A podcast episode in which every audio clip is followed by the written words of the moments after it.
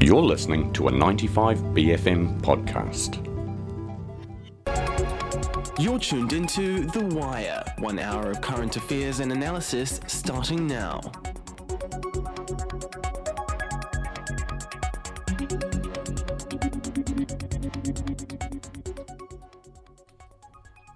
Tēnā koutou katoa, ko Liam Henson tōku ingoa, no mai haere mai ki te wire mō tēnei rā. Kia ora, welcome to The Wire for Ramaday Friday.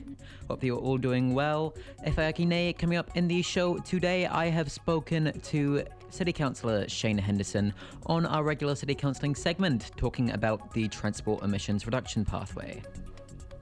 I've also had a chat with the Human Rights Commission about their new conservation conver- conversion practices support services with the program's manager Andre Afamasaga. I've also spoken to Kellie Addison from Kea New Zealand, as well as ACT MP James McDowall, about human capital flight and where the debris of the brain drain is coming from. David has had a chat with Victoria Chen from Victoria University on linguistics locating the beginnings of the Austronesian expansion, as well as Stephen Judd from Facts Aotearoa on candidates bringing conspiracy theories to local elections.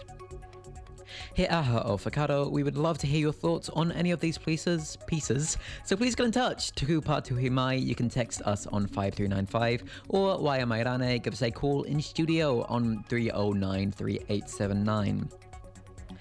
After the show, kawa e wareware i haia ke katoa te whakarongo ki ene kororo ano hei pakiare, rokirioki maranga i te pai tukutuku i irianga i poho, mia hari ki 95BFM, irekati.com. You can catch all of these stories and more by podcast on the 95BFM website, 95bfm.com. Now, tell me about your father. City Counselling on 95BFM, our weekly chat with the good people of Auckland Council. The Auckland Council has recently released their new transport emissions reduction plan. This is looking to both increase the reliability of public transport and its sustainable practices over the next eight years. To learn more, I spoke to Shane Henderson on our regular city counselling segment to learn more about the changes. I first asked him what actions the plan will consist of. Yeah, so basically it's a aspirational goal for our city to um, cut 64% of our transport emissions by 2030. Now, that's only eight years away, so it is a goal that's a fairly, um, it asks a lot of questions, I think, of Aucklanders and its governance on how we can actually cut our emissions and um, secure a better future for our, our kids, basically. Um, I've got some of the detail here. Just I'll just run through it really briefly. Um, making the majority of our local trips, uh, which is under six kilometres, by public transport, cycling or walking. Uh, converting 70% of the city's vehicles to electric. Uh, a tenfold increase in walking and cycling, and a fivefold increase in public transport trips. So that's the kind of goals that we have. Um, but it was pointed out in the debate yesterday, actually, one of the councillors said, look, you know, we've done this before as a city. In the 40s and 50s, we had huge uh, public transport patronage. Uh, that's the kind of thing we've actually got to get back to. The thing, how likely is it that this plan will go ahead on a there have been many plans in the past where these have been mm. the goals and then they haven't been properly met. Is the council doing anything to make sure that these goals are met for both transport implementation and emissions reduction? Yes, there's a real feeling that uh, council need to follow this plan closely because, as you say, you know there is some lack of trust out there with the community sometimes when we make plans and then we don't follow through with them. This is one thing that we absolutely desperately need to do. Um, but at the same time, there is a challenge there for individual leaders and for communities as well when the changes that need to happen come to a community based on climate change, then I think as city leaders we've got to step out in front and say, look, this is for the climate, this is for our future, um, because there's been backlash and all kinds of things around cycleways and those kind of things. In the future, we've got to sort of look at those with a bit more leadership, I think. Will the new plan be enough to curb the ongoing rise of carbon emissions? Well, I think that's the uh, million dollar question. Um, I think that transport is the main lever that council themselves can pull, and 40% of Auckland's emissions come from transport. Uh, but at the same time, to cut emissions, we can do a bunch of other things as well. And one of my favourite examples is I think that council, from a planning perspective, should be encouraging more housing closer to where people live and work, uh, which actually cuts transport entirely out of the equation when people are able to walk to work, right? Um, that's one of the things that we can do, but we've got to look at this the whole total package, and I think the government are doing that very well as well. Another big part of this new plan is that public transport is now publicly owned rather than owned by a private corporation. What does this mean for commuters? Yeah, so basically it allows um, on demand public transport services and to be able to deliver routes and services that are a bit more flexible, that reflect community needs a little bit more because um, we've had a lot of community concern about things like ghost buses and uh, you know buses that are far too large for their route. Uh, that's kind of one example there uh, where we might need to step in and make things a little bit easier and change things a little bit. Um, we need to incentivise decarbonisation of the fleet. That's a really important thing. Um, also, improving pay and working conditions for drivers because how it relates to commuters is at the moment most days you'll see boards with huge amounts of cancelled services. Obviously, COVID's got a lot uh, part to play to that, but at the same time, we're not attracting the amount of drivers that we need. And this is a job that's a pillar of the community. I think we should be really encouraging uh, workers to step up and be bus drivers, and there's a pay and working conditions element to that. Um, I think the moves here have been really great to kind of change things there.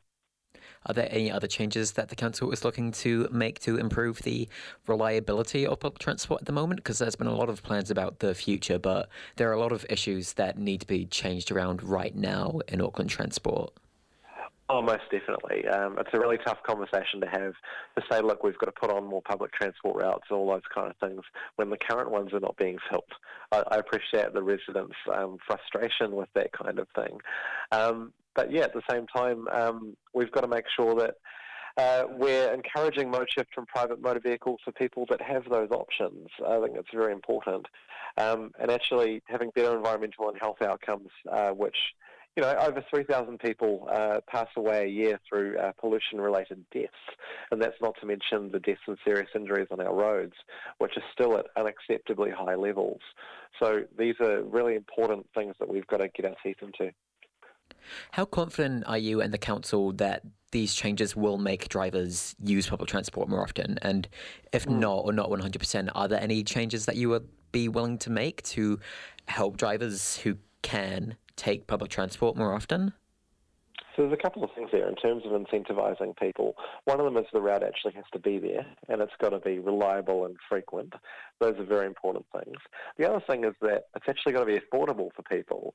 Uh, so the half price fares that we're that are being put in through by the government at the moment, they've been revolutionary in my opinion. They've been really great uh, on the hard bottom line budget decisions of families, especially ones that live in the outer suburbs like the ones that I represent, that's a really important thing.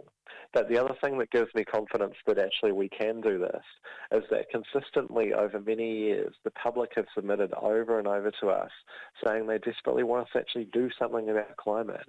And especially our young people are demanding that. So it doesn't just come from the council, it comes from people that elect the council, I think, ultimately. And those are the changes that need to be made uh, that people really understand. I feel like at the end of every interview, the general moral is just going to be listeners should probably vote.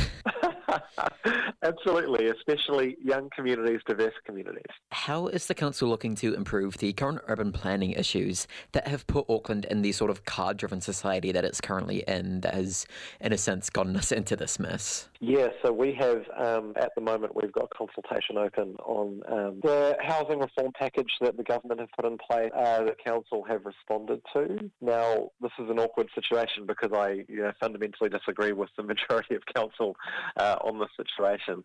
Uh, but at the same time, you know, I would encourage people to submit on the kind of future that you want Auckland to, to be, that you want to live in. Uh, there are huge urban planning requirements of that because in the last, you know, several decades going all the way back, all we've done is continually build outwards and outwards and outwards with urban sprawl that's really expensive to service and really hard particularly for young people to get to their work or study, I, I, think that we should have a bit of a revolution in urban planning where we're actually encouraging housing close to the central city and close to these uh, employment nodes. Um, but, you know, don't let me put the words in the mouth of the listeners. I think it's really important that you feed back on that situation. That was Shane Henderson on the Transport Emissions Reduction Plan. Have you tried mindfulness? Try mindfulness. City Counselling on 95BFM. More and more, New Zealand has seen candidates enter local elections being informed by conspiracy theories. Groups that have spread misinformation about vaccines and the pandemic are entering their local races across the country. The concerns are worsened thanks to the impacts of the anti mandate protests that hit the Beehive earlier this year. Our producer David spoke to Stephen Judd from Fact Aotearoa about those who are running and what it means for the country. First question I have is who is Fight Against Conspiracy Theories? Fight Against Conspiracy Theories Aotearoa, uh, known as FACT, is a group of volunteers that formed just before the last general election because we shared common concern about harmful conspiracy theories that were starting to circulate then. Our members include journalists, medical professionals, researchers, uh, and I'm the spokesperson and what we try and do is highlight cases of harmful conspiracy theories and get them to the public attention where we think that can do some good. How many local election candidates who are linked to conspiracy groups are you seeing for this local election? That's hard to say. We don't have the resources to vet every candidate across the country. There are obviously hundreds of candidates across the country. People have been sending us names of candidates that they're concerned about, and in terms of reports, we've had over 130 people reported to us.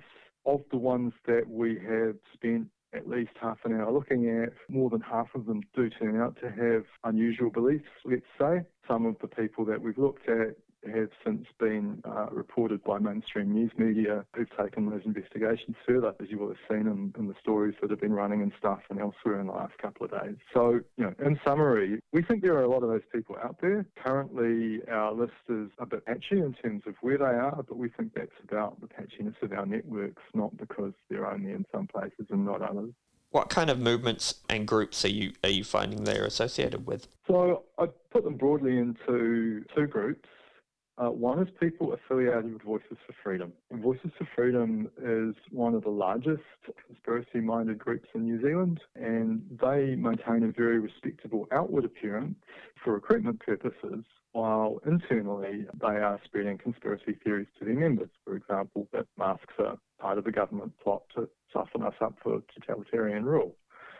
Uh, Voices for Freedom have asked people who are affiliated with them to run but to not say that they are voices for freedom.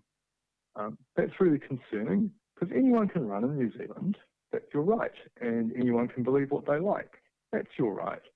But if you conceal that from people who are going to vote for you, democracy can't work properly. That's one group. The other group uh, that we would highlight is people who subscribe to a whole variety of conspiracy theories, like from vaccines being a plot to poison your kids, to Agenda 2030 being part of international plot to bring in one world government and depopulate the earth, all kinds of things like that. And what's interesting about those people is a few of them are open about that, but most of them are busy scrubbing their social media profiles and removing online evidence of what they think. And again, what's concerning about that is that they hold beliefs that most people probably wouldn't agree with, but they are not being open about them. If you think back to previous local government elections, you probably remember reading candidate biographies and thinking, oh, that person has some pretty out there ideas those people were honest about what they thought, and they probably didn't get elected either. The issue here is that people who have similarly out there ideas this time around uh, are being careful not to talk about it in public. How would you describe these groups? Uh, do you think they are citizens with genuine concerns, or do you think they're grifters looking to exploit vulnerabilities in people? We see people who are probably in both those categories, to be honest. Some people are genuinely, sincerely concerned, like they have really misguided beliefs, but they really do believe them. There are other people who are more getting off on the attention, even financial resources from donations, and social approval from people who are getting sucked into conspiracy theories. And I think there are some people who are a bit of both. They really believe and they are receiving rewards for that from people who subscribe to them. Do you think we should be worried? Yes, we should be worried. Fundamentally, functioning democracy requires representatives to be open with voters about what they think. But beyond that, some of these beliefs go from being amusing to actually being harmful. For example, believing that Elvis is still alive is not really a harmful conspiracy belief. Doesn't matter if people believe that, and it's kind of fun. When your conspiracy belief is that the government is trying to poison your kids through vaccination, that's harmful for a lot of reasons. Firstly, people don't get the treatment that they should have that would protect them. If you believe things that are really freaky and scary to you, then you are likely to act out. And it might be through violence or it might just be through protest action that disrupts um, normal life. And actually, it's pretty horrible to be scared all the time. It's actually not good for those people themselves. Know, we mustn't lose sight of that. Um, that that part of the harm is actually directly to the people who you know have a really scary vision of how the world works. What do you think can be done in the face of a rise of such of these kinds of groups? It's a question that has uh, no clear, comforting answer, I'm sorry to say, because why people believe these things often comes from having had really awful life experiences, through having very justified suspicion of authority, through various other things that make people vulnerable. And addressing that is obviously a huge challenge for the whole of society. In the short term, the kinds of actions that might be useful, for example, for your listeners, is to ask your candidates the hard questions about what they think and make your decisions about who to vote for accordingly. The other thing that we would really like to see is the kind of close media coverage when, you know, local body elections are not generally very interesting and local body politics is not generally well covered by media that's part of what lets people like this fly under the radar as candidates. We can't have any kind of vetting system for who gets to be a candidate because it is everyone's right to run. So it's up to media, it's up to concerned citizens, and it's up to civil society organisations to apply scrutiny and inform the public about who people really are. If you had a message to local election voters, what would it be? Get in touch with your candidates and ask them what they think most people do not want to tell straight up lies, so ask them straight up questions about whether they think vaccination works, whether they think climate change is real, that kind of thing. They should be able to give you a simple answer. That was Stephen Judd of Fact Aotearoa chatting about candidates spreading conspiracy theories in local elections. We are going to go to some quick ads and then we will be back. What's a seven letter word for Street Fighter? No idea. Okay, what about treasure trunks and six? What does that even mean? Shit, you're useless. Don't you know anything? I know that tonight at Ponsonby Social Club there's DJs Alicia and Andy V. And tomorrow, DJs V and Jaram Hall. Same old Ponsonby Social Club, 152 Ponsonby Road. Hi, Mum. Yeah, happy birthday for the other week. Yeah, I'm fine. Just calling to let you know I'm going to be performing live on BFM. Yeah, with my band. No, my new band. Yeah, I have got a real job. That doesn't mean I can't still. Journalist is a real job. No, Mum, BFM. It's not just for students, it's like cool, alternative. Yeah, well, I hate you too. See you never, Mum. Every Friday, live music direct from 95BFM Drive. Friday live on 95 BFM. Thanks to Parrot Dog Bear. Thanks a lot. Play some chili. Uh, I don't know if we. Uh... Play some Slayer. Yeah, all right, all right. Hold your horses. One, two, three. 95 BFM's Jukebox Parlour is taking all your requests. And we know you have requests. Jukebox Parlour with Song.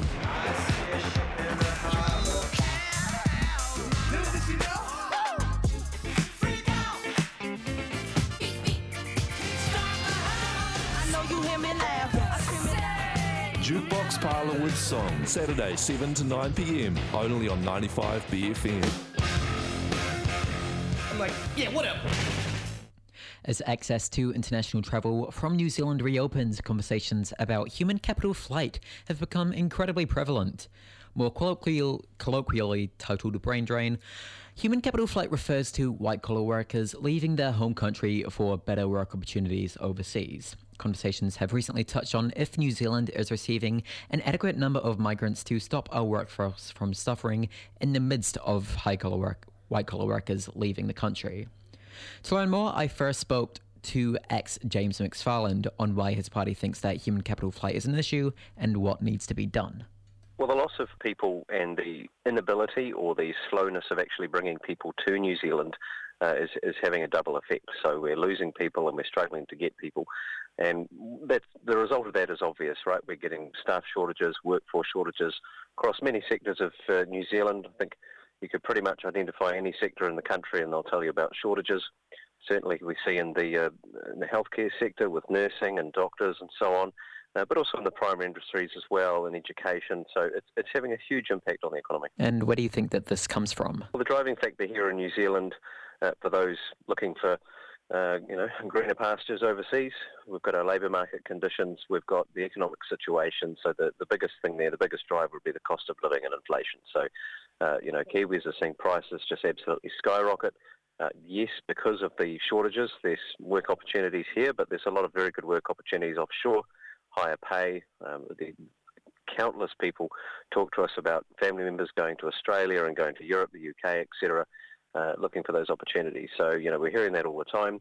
Uh, and despite the opportunities here, well, you know, costs are through the roof. And, you know, whether it's rent, whether it's just at the, at the supermarket, um, there's people have been locked up for a couple of years, and uh, now's now's the time, right? The floodgates have opened. Pretty much all the places that you mentioned: the UK, the US, mm. Australia, Europe, they're all also dealing with major fuel crises, major cost of living mm. crises, and crises and inflation.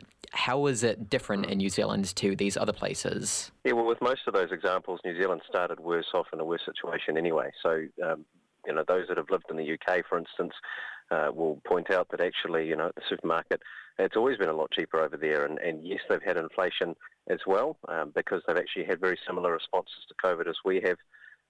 Similar in terms of the, uh, I don't want to simplify it to printing money, but um, you know that sort of reaction, uh, that sort of monetary policy to actually combat COVID and, and try to control the economy. Uh, we, have now created a situation where inflation's out of control. So yes, other countries have got inflation as well. Uh, we're still worse off. Um, that's always been there, um, but now the opportunities overseas are, are you know, the, the, borders have been opened. Now's the opportunity for a lot of people, and I do get it. You know, I've lived overseas when I was younger. Uh, I, I, do get the desire to go overseas and explore the world, especially after you know having been locked up. Um, but um, to have that all at once and you know combine that with our immigration policy, which has just been an absolute disaster, uh, that's what we're seeing now. Just total loss of people. Yeah, I'd like to learn more about how you guys think about the immigration policy because I've seen a lot of people mm. talking about perhaps if it was just easier from anyone from any background to come into New Zealand, then surely we would be able to see those sorts of high skilled workers and low skilled workers who are valuable despite the name come into New Zealand easily. What is mm. stopping them from doing that right now in ACT's view? Yeah, well, I, I guess I'd start by saying uh, the distinction between high skilled and low skilled. Um, I, I try to look past that because uh, everybody's skilled to some degree, and they, you know, they have skills and abilities that you know others don't have, and that sort of thing, and they fill gaps. So uh, everybody's equally important. Um, obviously, there's uh, a desire from the government for high skilled workers, but I, what that's resulted in uh, is an immigration system that is very slow, uh, very bogged down yes, they've made technological advance, advancements recently. They've put more things online and that sort of thing. Uh, but but actually, that's had a whole lot of um, stuff ups as well. So, like with the new accredited employer work visa system, uh, the online system uh, crashed in recent weeks, no longer working. So they had to resort to allocating people manually, which is why they've only uh, approved like you know less than ten visas in the month. Um, so this is it's just totally unacceptable to have a system like that to go from a sort of a bad situation and they try and improve it, it actually get done. So it's that it's that kind of immigration New Zealand operating as a as a police force, um, trying to keep people out rather than a recruitment agency actually going, you know what, we need people of, of a whole variety of skills.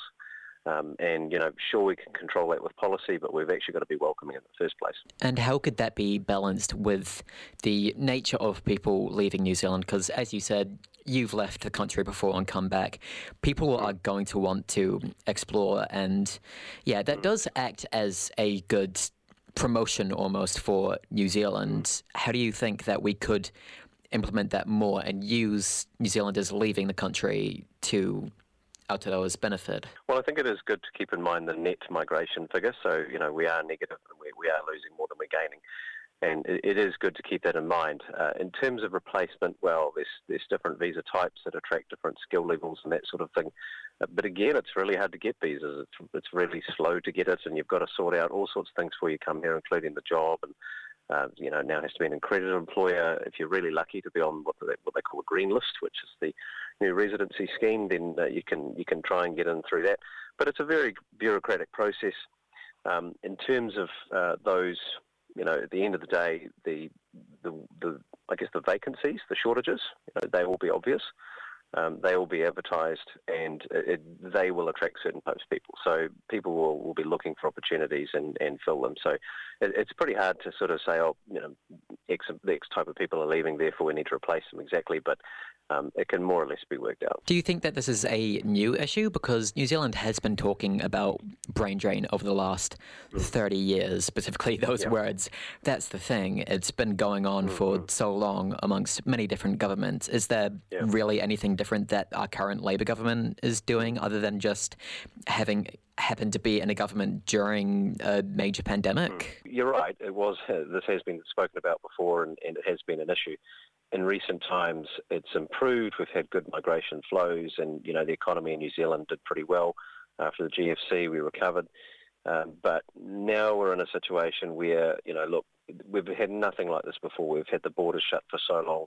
People have been unable to leave really, um, and you know, in the sense that it'll be almost impossible to get back. So why would you leave? So we've had all of that in place, and and then of course you combine that with this closed border and the immigration issues which have spiraled as well. So it's like a, it's it's the brain drain that we've talked about previously, but this one is much worse. ACT has talked about this in the sense of the economic issues that New Zealand is going through right now. Again, ACT did mention in their version of the 2022 budget about cutting out several things, such as many initiatives that the government has taken to make sure that people have jobs, like Jobs for Nature scheme and film mm. subsidies, things like that, that do cost the mm. government money, but they could also help mm. us bring other workers into this country and giving them better infrastructure to get jobs here.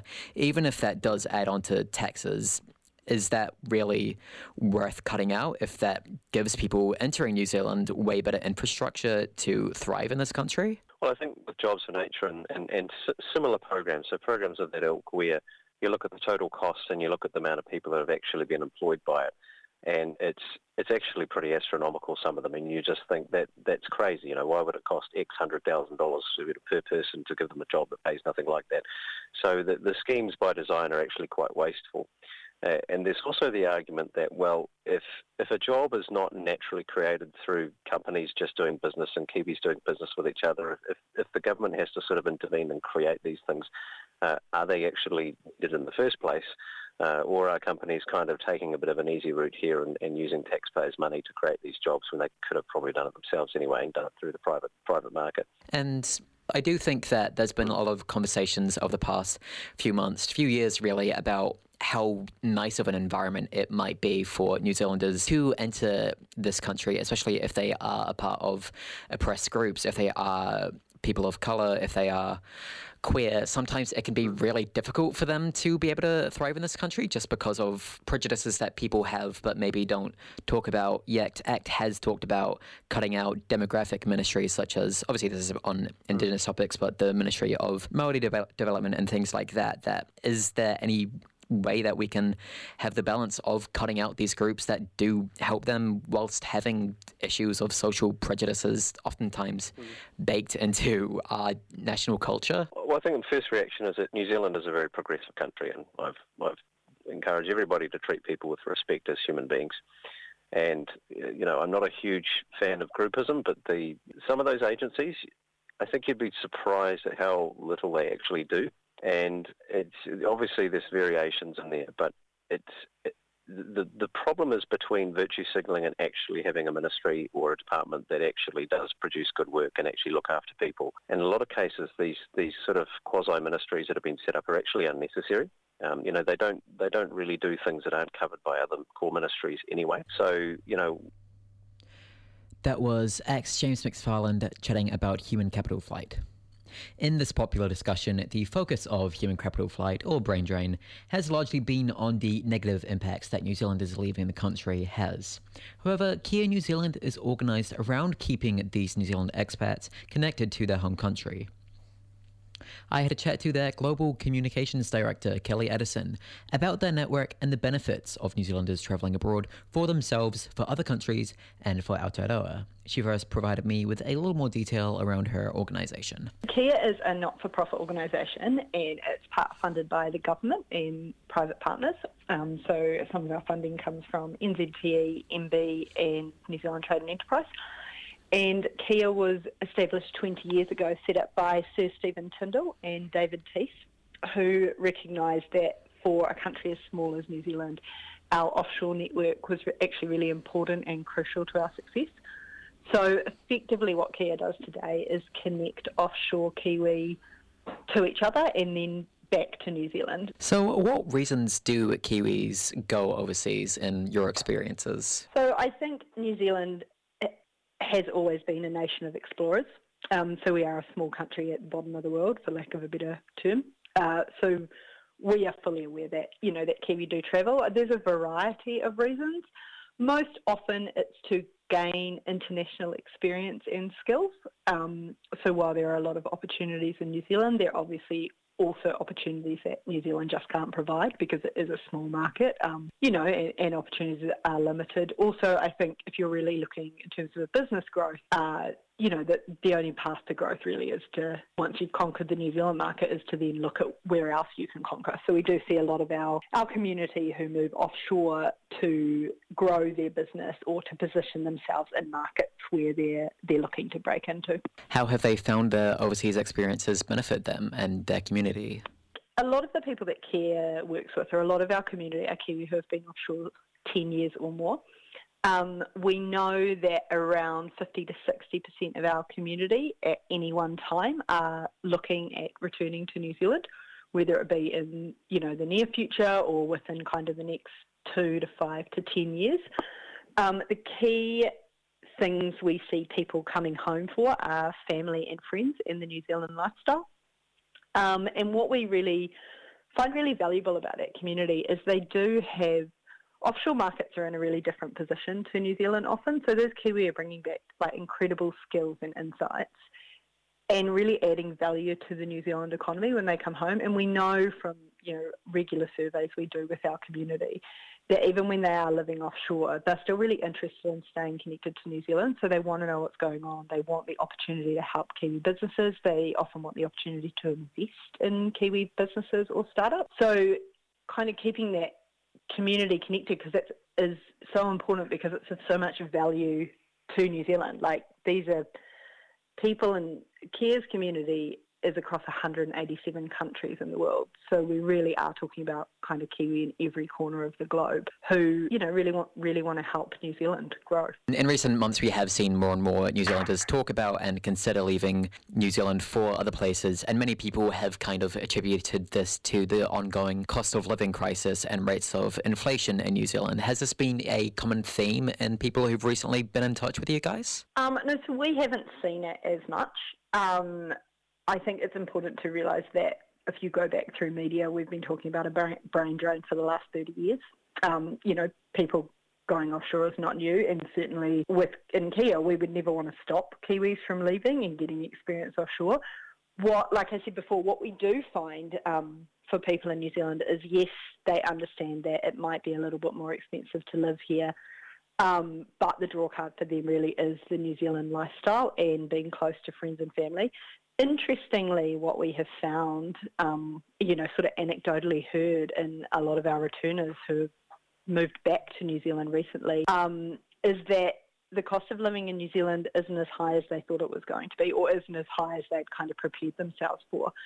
Um, and it does seem like the cost of living and obviously inflation is not just a New Zealand problem at the moment. You know, countries all around the world are grappling with those issues. Are these international travels greatly benefiting our relationships with other nations around the world? A hundred percent. So there is no greater brand ambassador for New Zealand than an offshore Kiwi.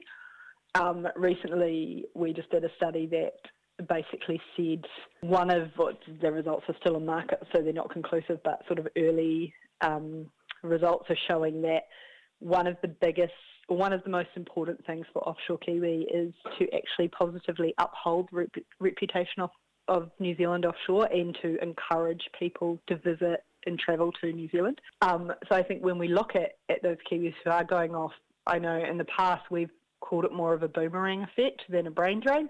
So yes, people go away, but they gain skills and knowledge, and then they come back to New Zealand and they bring with them that skills and knowledge. And while they're away, they are selling New Zealand to the world. Basically, like there's there's no amount of PR dollars that can buy that kind of you know that positive publicity for New Zealand. We um, work with a guy who's just returned. He did six years overseas. Um, he was the head of craft beer for Heineken. So his job saw him travelling all over the world to, you know, different countries, different breweries. And he said it just really blows his mind that no matter where you go in the world, you know, he was obviously going to sell beer, which is a pretty popular topic to start with. But as soon as people heard his accent, all they wanted to talk about was New Zealand. He was like, you can be in the most remote places and you run into people who have heard about New Zealand. He's like, it's on everyone's bucket list. And he's like, that comes from that huge diaspora of offshore Kiwi who are just constantly, you know, without even really realising that they're doing it, are just great PR agents for New Zealand. Do you think that there are ongoing issues about Kiwis completely leaving Aotearoa and never properly returning? Um, I think every country will always have a certain amount of people who leave. Certainly, like I said, we work with Kiwis that on average have been off, you know, a lot of our community on average has kind of been offshore 10 years or more. Um, and we do find that the majority of people come back sooner or later. Um, often we see for us the key drivers are children. People's kids get to school age and they, or you know, young kids, school age kids, they want to come back to New Zealand for the education system, or just kind of our our balance within our education system of kind of sport, work, outdoor. And then the other thing we see that really drives people back is parents.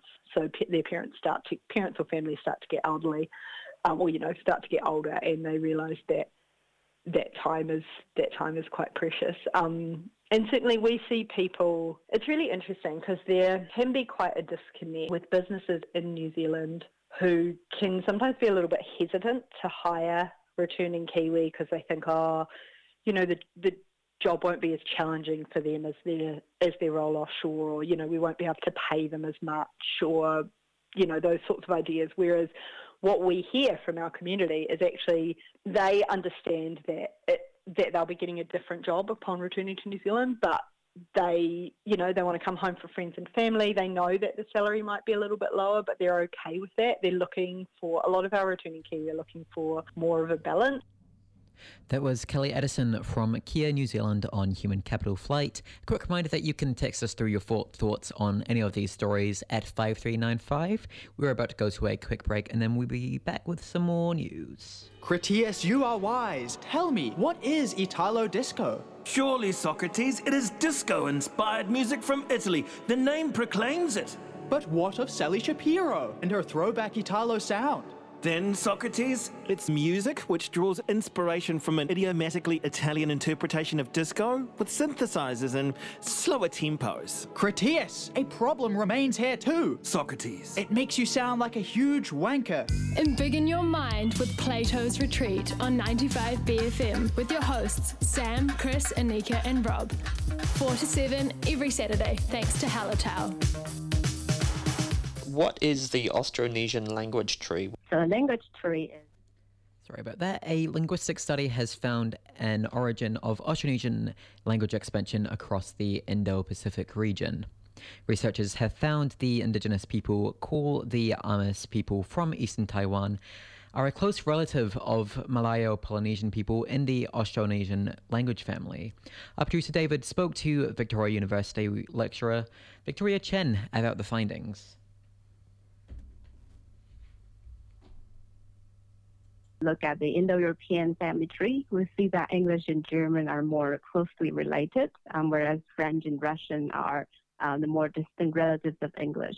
So the Austronesian language tree is like a tree that demonstrates the genetic relationship of these more than a thousand languages spoken across American, Southeast Asia, and the Pacific. And this includes languages like Tagalog, Malay, Javanese, Hawaiian, and of course, Te Maori.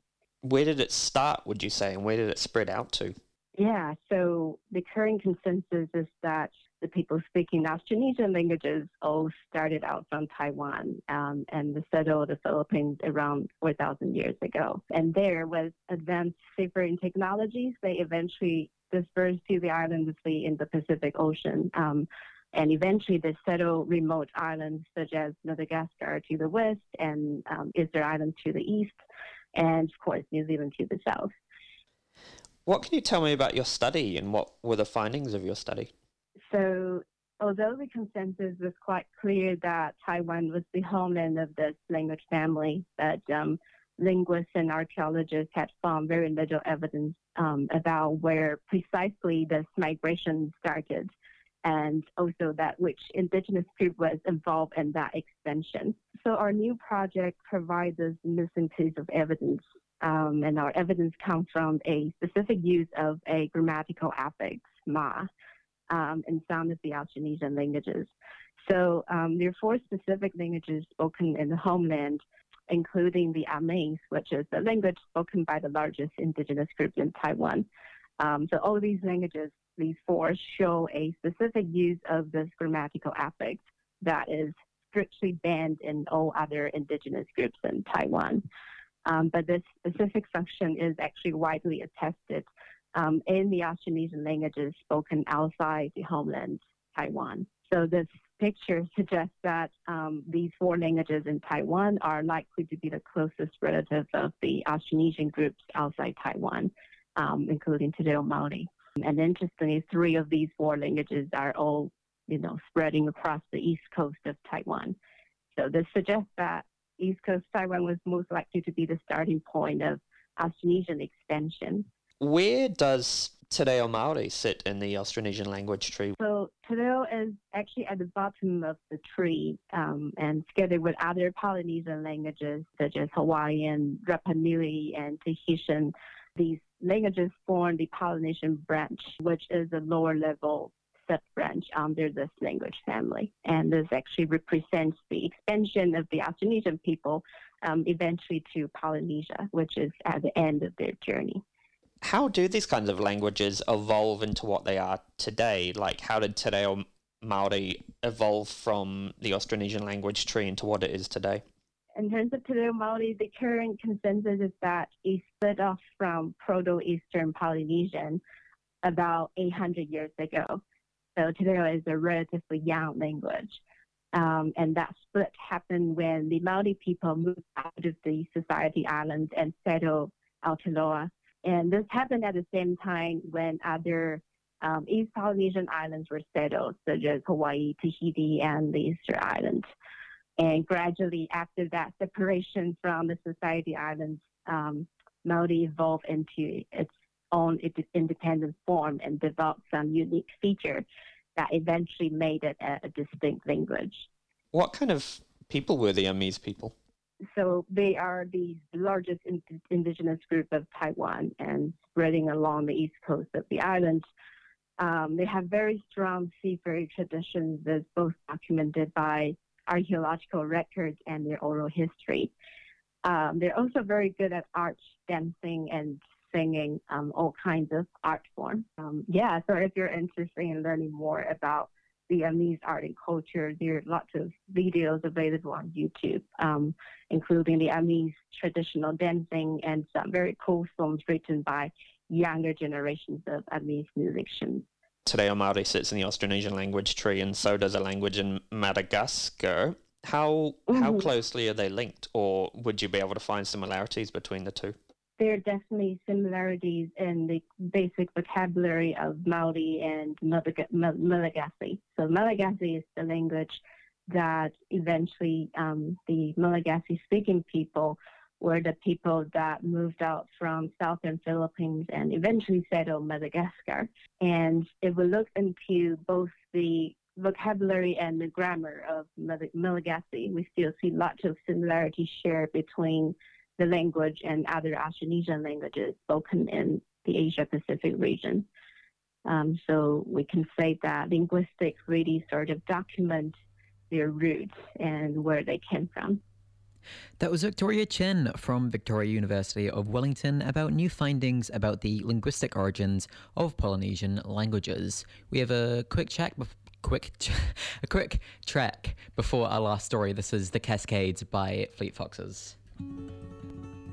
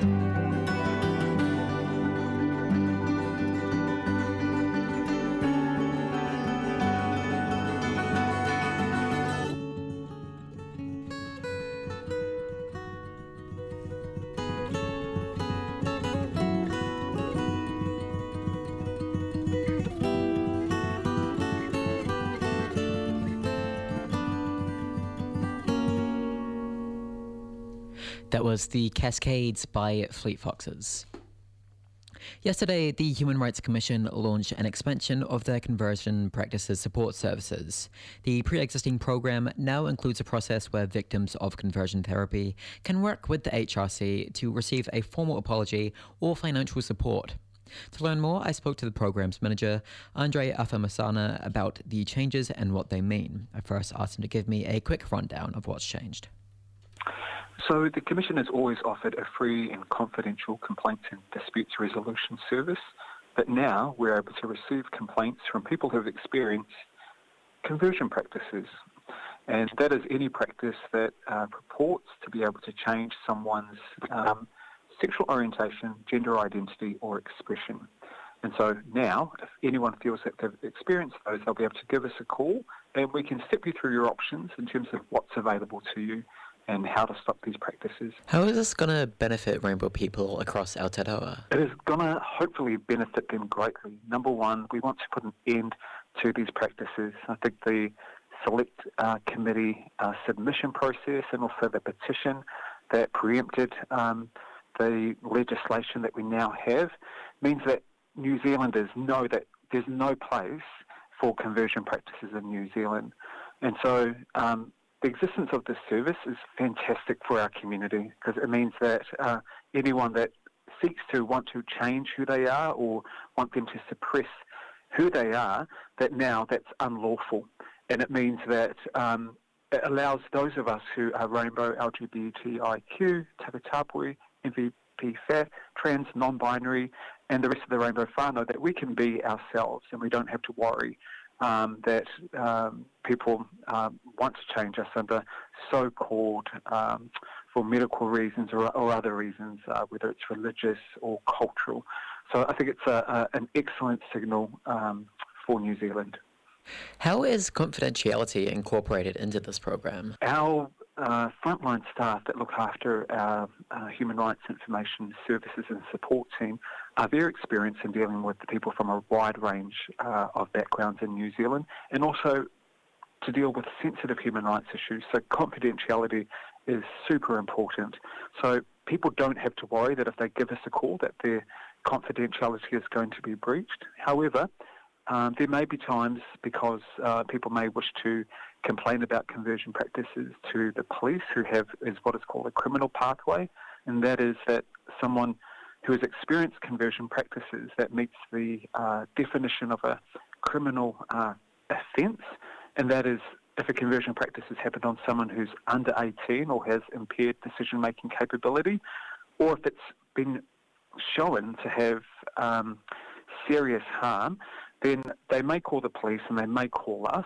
Um, and in those instances, uh, we will have to coordinate information, but that will always be done with the consent of the person who is calling. Uh, so they must know that their confidentiality will be utmost um, throughout this process. We want to make it safe for them. We don't want to re-traumatise them. We don't want them to have to tell their story lots of different times to different people. We really want to streamline that process uh, to make sure that they're not harmed in the process of reporting this. What has the process of seeing these changes being made been like? Um, it has been, uh, I'm a survivor of conversion practices myself, so I underwent these practices for uh, 15 years uh, formally in Australia and New Zealand. And so if I reflect on what the process has been like, I can reflect on it from both a professional and a personal perspective. From a personal perspective, it's made me realise that unfortunately many people who are experiencing conversion practices don't realise that they're experiencing these until after the fact. It wasn't until 15 years of experiencing this that I realised actually these don't work. And so I think the challenge for us who are running this um, scheme and this process is to try to make sure that we're getting to people much earlier on in their conversion practices journey so that they don't have to endure uh, these harmful, detrimental practices for a long time.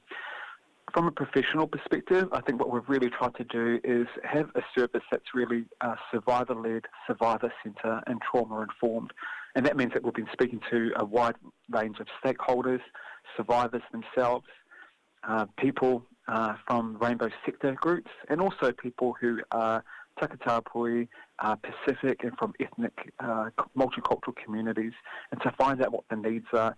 And so we've really tried to listen, we've tried to engage, and we've tried to also apply um, all the excellent advice that we were given. It's been a, a wonderful, rewarding experience, and I hope we can make good um, on on what has been uh, entrusted to us now as we deliver this service.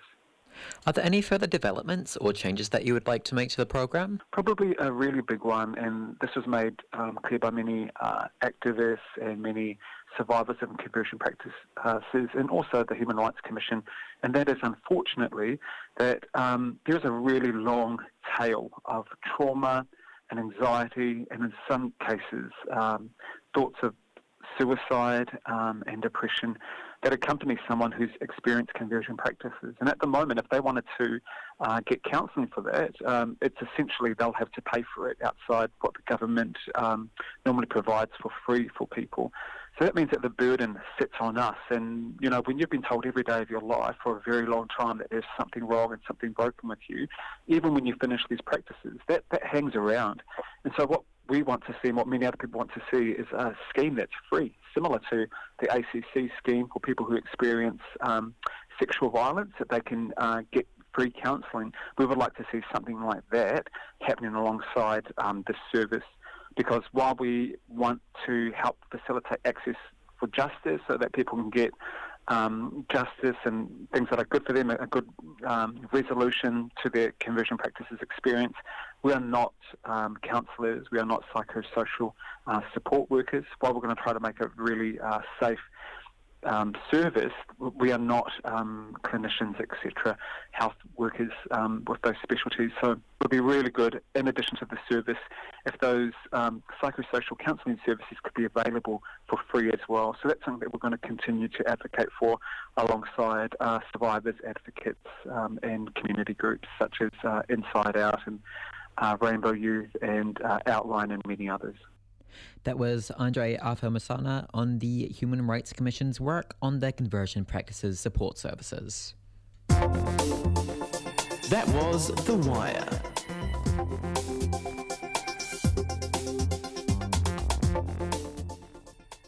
Ko ere te hotaka katoa mo tēnei wiki. Nai te mihi kia koutou katoa o e kararoa mai ki o mai tēnei rā. And that is a wrap on the Friday Wire. Thank you to those who spoke with us today. City Councillor Shane Henderson, the Human Rights Commission's Andre Afamasaga, ACT MP James McDowall, Kellie Addison from Kea New Zealand, Victoria Chen from Victoria University of Wellington, and Stephen Judd from FACT Aotearoa. Neda hoki te mihi kia koto e whanganonga e tana. Thank you for tuning in. If you miss anything, all of these interviews will be podcasted on 95bfm.com or you can find a lot of them on Apple Podcasts. Ka hoki mai matoa e tere wiki. Next up is Land of the Good Groove. You're on the BFM.